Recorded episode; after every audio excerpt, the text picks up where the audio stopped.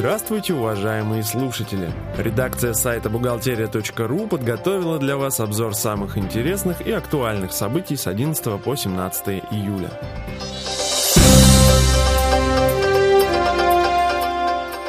Утвержден новый порядок выдачи больничных.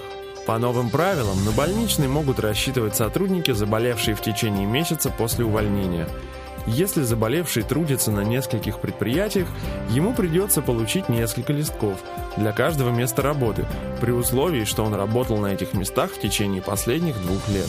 При амбулаторном лечении больничный может быть открыт на срок до 10 дней, и продлевать его можно до 30 дней. Если болезнь затягивается, то продлить его может только врачебная комиссия. Напомним, что с 1 июля введены новые бланки больничных листов.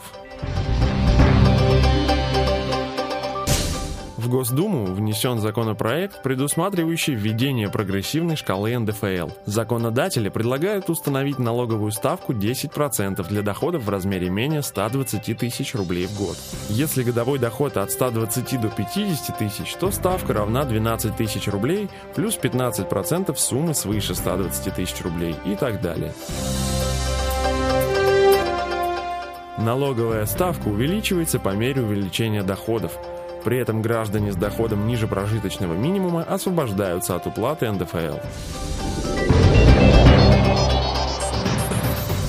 Единый налог на вмененный доход будет постепенно отменен. С 1 января 2013 года под ЕНВД не будет попадать розничная торговля и услуги общественного питания. В 2012 году эти организации еще могут применять ЕНВД при условии, что в штате работает не более 50 человек. Полностью единый налог отменят в 2014 году. Скоро коррумпированные чиновники навсегда лишатся права занимать должности в госучреждениях. В настоящее время нет закона, который бы запрещал принимать на госслужбу человека, имеющего судимость. То есть отсидел срок за получение взятки и снова можешь претендовать на пост госслужащего.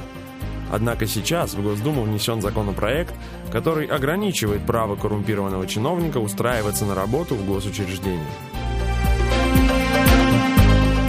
Около 250 тысяч российских компаний уклонились от уплаты налогов в прошлом году.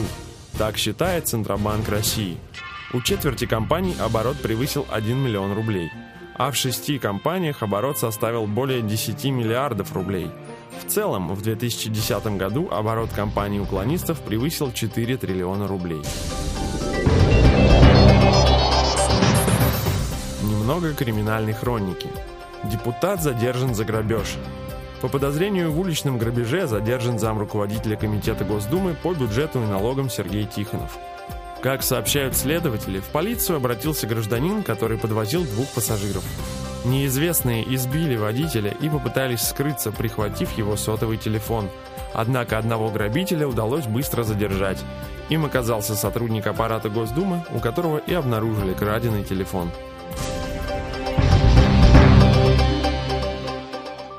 На этом мы заканчиваем обзор важных событий за неделю. Самые актуальные новости вы всегда сможете найти на сайте бухгалтерия.ру. Спасибо, что вы были с нами. Слушайте нас через неделю.